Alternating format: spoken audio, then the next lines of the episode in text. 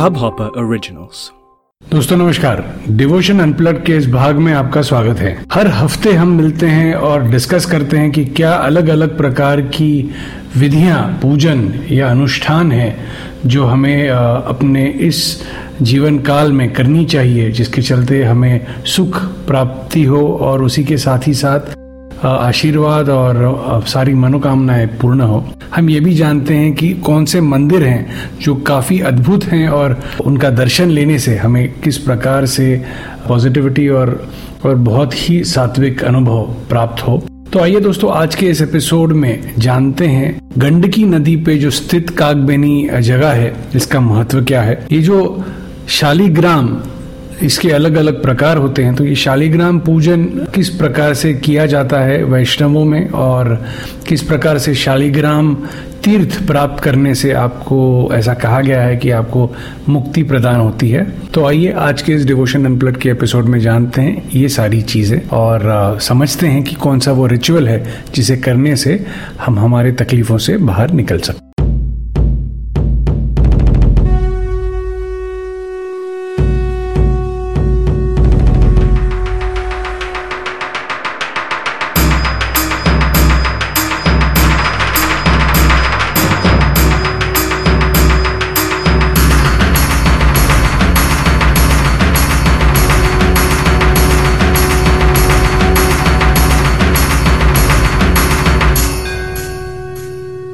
दोस्तों welcome back आज हम जानते हैं कि गंडकी नदी जो नेपाल स्थित है जॉमसंग गाँव से आगे अ, मस्तांग डिस्ट्रिक्ट के किनारे तो पिछले एपिसोड में हमने जाना कि गंडकी नदी में शालीग्राम प्राप्त होते हैं और किस प्रकार से शालीग्राम अवतार भगवान विष्णु ने लिया और उसमें वो स्थित हैं। उसके साथ ही साथ वहाँ पे और एक कहानी है जो जब मैं पिछली बार वहाँ पे दर्शन के लिए गया था तो मुझे वहाँ के एक लोकल पुजारी थे। उन्होंने कहा, शेयर किया ये ये मैं आपके साथ शेयर कर रहा हूँ। तो दोस्तों, ऐसा समझा गया है कि जब कोई भी व्यक्ति है, जब वो मरण पाता है और फिर ये डिसाइड होता है उनके कर्मों के बिहाफ पे कि या तो वो स्वर्ग जाएँगे या तो नरक जाएँगे तो हर स्वर्ग का रास्ता है वो गंडकी नदी को होते, पार करते, स्वर्ग जाता है। ऐसा समझा गया है।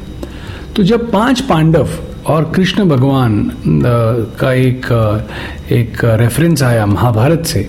तो गंडकी नदी का रेफरेंस महाभारत में भी बहुत ही इम्पोर्टेंट पद्धति से बताया गया है। तो उसमें कहा गया कि जब पाँच पांडव उस रास्ते निकल गए, सारा अपना घर, संसार, पूरा राजपाट अपने वंशजों को देके तो वहाँ पे उन्होंने युधिष्ठिर ने, भगवान कृष्ण को एक सवाल पूछा कि हमने तो बहुत सारी चीज़ें की हैं जो गलत थी, जिसके चलते स्वर्ग का जो रास्ता है, वो हमारे लिए शायद ना खुले। तो इसका प्रायश्चित हम किस प्रकार से कर सकते हैं, जिसके चलते हमने तो बहुत ही गलत काम किए हैं, जिसके चलते हम, हमारे रिलेटिव्स जो कौरव हैं, उनको हम, हमने मौत के घाट उतार दिया और ऐसा सब करने पे फिर भी स्वर्ग का रास्ता कैसे खोलेगा?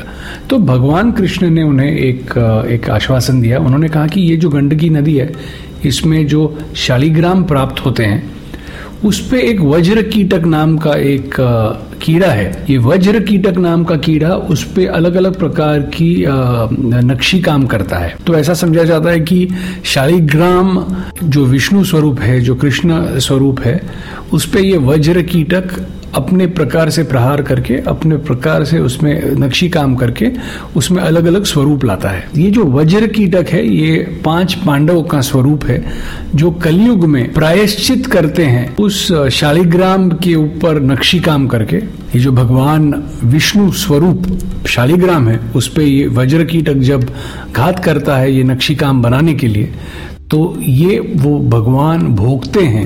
क्योंकि जब पांडवों को मार्गदर्शन किया भगवान कृष्ण ने, जो विष्णु अवतार थे तो उनका भी एक एक रिस्पॉन्सिबिलिटी उनकी बनती है कि ये प्रायश्चित में भाग लें।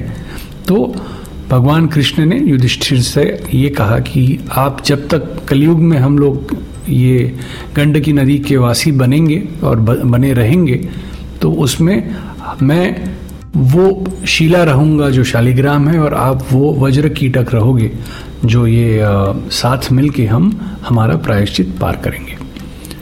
दोस्तों, ये सारी कहानियाँ या ये सारे जो सिलसिले हैं, ये हमें लोगों से प्राप्त होती हैं। बहुत सारे लोग हैं जो छोटी छोटे गाँव में स्थित हैं और जब हम उनसे मिलते हैं तो वो उनके रेफरेंसेस या उनके जो फोकलोर है फोक टेल्स हैं ये यहाँ से हमें ये इन्फॉर्मेशन आती है। तो कोशिश यही होती है कि ज़्यादा से ज़्यादा लोगों तक ये पहुँचे और उसका लोगों को बहुत ही ज़्यादा फ़ायदा हो। शालीग्राम, जिसके बारे में हम बात कर रहे हैं, शालीग्राम वो है जो भगवान विष्णु का एक स्वरूप है।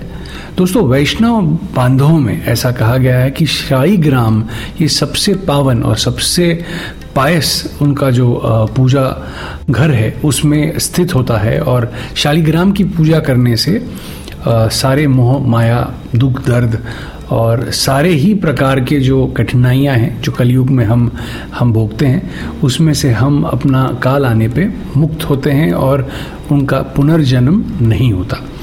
दोस्तों ये रिचुअल में और एक रिचुअल ऐसा कहा गया है कि आ, कि जब शालीग्राम का पूजन करने के बाद उस पे जो चढ़ा हुआ जल है उसे अगर कोई तीर्थ स्वरूप प्राप्त कर ले तो उसे वापस जन्म लेना नहीं पड़ता उसे वापस आ, किसी भी प्रकार से मनुष्य योनि में या कोई भी अलग योनि में जन्म नहीं लेना पड़ता। उसे विष्णु लोक प्राप्ति होती है और उसे स्वर्ग लोक गमन जब होता है तो उन्हें स्वर्ग लोक में जगह मिलती है जो गंडकी नदी पार करके ही उस आत्मा को जाना पड़ता है। तो दोस्तों काकबेरी नाम का जो गाँव है वहाँ पे मैंने एक बहुत ही अद्भुत चीज़ देखी।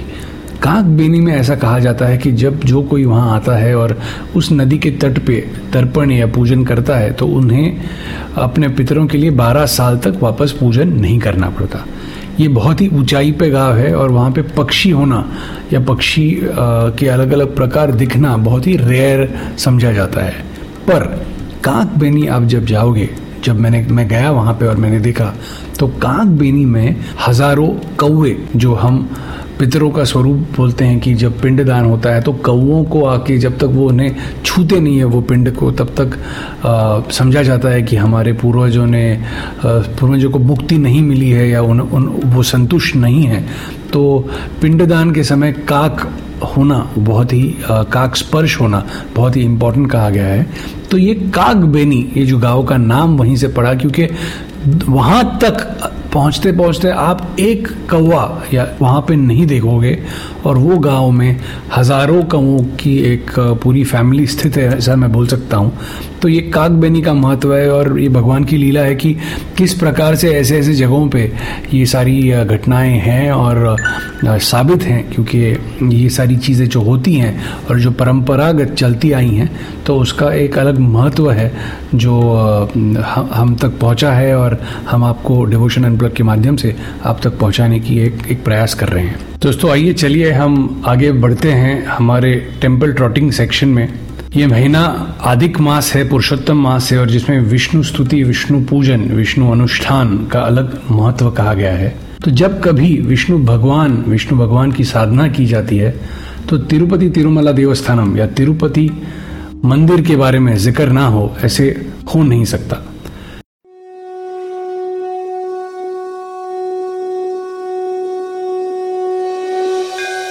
दोस्तों, आज के इस टेंपल ट्रॉटिंग सेक्शन में आपका स्वागत है।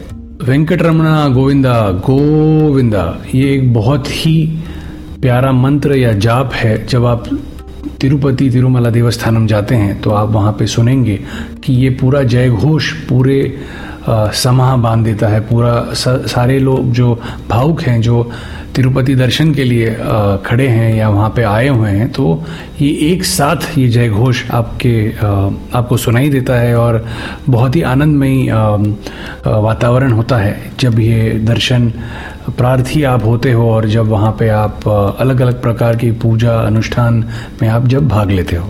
हम जानते हैं कि जब लोग तिरुपति चले जाते हैं भगवान विष्णु का दर्शन लेने तो अलग अलग प्रकार की कहानियाँ हैं या अलग अलग प्रकार के इनपुट्स हैं कि किस प्रकार से दर्शन लिया जाए, कौन से कौन से जगह पर जाके दर्शन लिया जाए, उसका एक सेट प्रोटोकॉल है, एक सेट इम्पोर्टेंस है। बट बहुत कम लोग जानते हैं कि इस दर्शन श्रृंखला का एक स्पेसिफिक प्रोटोकॉल है, एक स्पेसिफिक सिस्टम है जिसमें लोग उसे फॉलो करते हैं। तो बहुत सारे श्रद्धालु जो तिरुपति जाते हैं, उनमें एक भावना होती है, धारणा होती है कि जिस पे भगवान विष्णु की कृपा हो, उस घर में माँ लक्ष्मी का भी वास होता है। तो विषय ये है दोस्तों कि जब कभी आप भगवान तिरुपति के दर्शन करने जाएँ तो एक परंपरा है जो लोग फॉलो करते हैं तिरुपति जाने के पहले। तो बहुत सारे लोग हैं। अभी ये ये रेफरेंस महाराष्ट्र में बहुत ही फ़ेमस है, जो मैं आपके साथ शेयर कर रहा हूँ। सबसे पहले लोग इस महालक्ष्मी के मंदिर जाते हैं, वहाँ पे जाके दर्शन लेते हैं। वहाँ से वो तिरुपति जाके जो सात मुख्य जगहें हैं, जो तिरुपति में कहा गया है तो वो सात सारी जगहों पे दर्शन लेके फिर माँ पद्मावती का दर्शन लेके वापस माँ लक्ष्मी के मंदिर, ये जो जो कोल्हापुर स्थित है, ये दर्शन लेते हैं। ऐसा कहा गया है, या ये रेफरेंस है, या ये भक्ति भाव है, या लोगों का एक समझ है कि माँ लक्ष्मी से ये दर्शन शुरू होता है। वहाँ पे तिरुपति भगवान का दर्शन लेके, माँ पद्मावती का दर्शन लेके लोग वापस, जब तिरुपति से माँ लक्ष्मी का दर्शन लेने कोल्हापुर आते हैं तो ये दर्शन पूरा होता है और माँ लक्ष्मी की कृपा उन पर बनी रहती है। मैं आने वाले एपिसोड्स में तिरुपति तिरुमला देवस्थानम और उस रिलेटेड सारी जो मुख्य स्थल हैं, उसके बारे में एक विशेष एपिसोड मैं आपसे रूबरू रहूँगा। ये शेयर करने के लिए कि किस प्रकार से आपको ये तिरुपति विज़िट करना चाहिए और ये कहानी क्या है। बट आने वाले एपिसोड्स में, आदिक मास के बाद में, नवरात्रि सेक्शन के अंत में हम वहाँ पे तिरुपति सेक्शन या तिरुपति रिलेटेड जो डिस्कशन है, वो करेंगे। और आपको मैं विश्वास दिलाता हूँ कि बहुत सारी ऐसी छुपी हुई चीज़ें हैं तिरुपति में या उस उस उस मंदिर के स्वरूप में जो आपके साथ में डेफिनेटली शेयर करूँगा। दोस्तों, आज का ये जो एपिसोड है इसके अंत में मैं आपसे केवल एक ही अनुरोध करना चाहता हूँ कि आप इस आधिक मास में विष्णु सहस्त्र नाम सुने, उसका पाठ करें। साथ ही साथ आप कोई भी प्रकार का विष्णु पूजन, विष्णु अनुष्ठान या कोई भी यज्ञ अगर हो रहा है तो उसमें भाग लें। और ये अगर पॉसिबल नहीं है तो ओम नमो भगवते वासुदेवाय का जितना ज़्यादा से ज़्यादा जाप आप इस आदिक मास में कर सकें, वो करें। आदिक मास तीन साल में एक बार आता है तो ये ये आदिक मास से अगले आदिक मास तक ये हमें एक एम्पावर करने के लिए या प्रोटेक्ट करने के लिए ये जो जाप पूजन अनुष्ठान में हम भाग लेते हैं वो हमारे लिए एक कवच बन जाता है। तो आप सभी लोगों से मैं अनुरोध करूँगा कि विष्णु पूजन करें, विष्णु अनुष्ठान में भाग लें और ज़्यादा से ज़्यादा विष्णु सेवा करें। साथ ही साथ में ये भी विनती करता हूँ कि कोई भी प्रकार का अगर अन्नदान आप अगर इस दरमियान कर सकें तो ये काफ़ी श्रेष्ठ समझा जाता है। तो दोस्तों, इसी के साथ ही साथ आज का जो डिवोशन अनप्लग्ड का जो एपिसोड है, मैं यहाँ पे समाप्त करता हूँ। और अगले एपिसोड में जो नवरात्रि के पहले होगा तो नवरात्रि के जो सारे नौ अलग अलग देवियों के जो जो रूप हैं और उसकी महिमा है और उसका जो पूरा तेज है, उसके बारे में हम बात करेंगे। और ये भी बात करेंगे कि कौन से प्रकार से, किस प्रकार का अनुष्ठान या पूजन या रिचुअल करने से आपको माँ भगवती की कृपा आप पे सदैव बनी रहे और आप पे माँ लक्ष्मी का भी वास हो, आशीर्वाद हो और आपकी सारी मनोकामना किस प्रकार से पूरी हो सकती हैं। तो दोस्तों this is Girish Kulkarni signing off from today's episode of devotion and plug I hope you enjoy today's episode and please do like share and spread the word of positivity with your friends and love ones आज का इस episode को हम यही समाप्त करते हैं। धन्यवाद। ओम नमः शिवाय, ओम नमः शिवाय, ओम नमः शिवाय। इस हब हॉपर ओरिजिनल को सुनने के लिए आपका शुक्रिया। अगर आप भी अपना पॉडकास्ट लॉन्च करना चाहते हैं तो हब हॉपर स्टूडियो वेबसाइट पे रजिस्टर करें और एक मिनट के अंदर अंदर अपना खुद का पॉडकास्ट लॉन्च करें। यही नहीं स्टूडियो देता है आपको पूरी आज़ादी कहीं भी, कभी भी अपना पॉडकास्ट लॉन्च करने की सिर्फ़ तीन आसान स्टेप्स में। तो साथ में अपना पॉडकास्ट शुरू करने के लिए तैयार। Just hop on Hubhopper simply content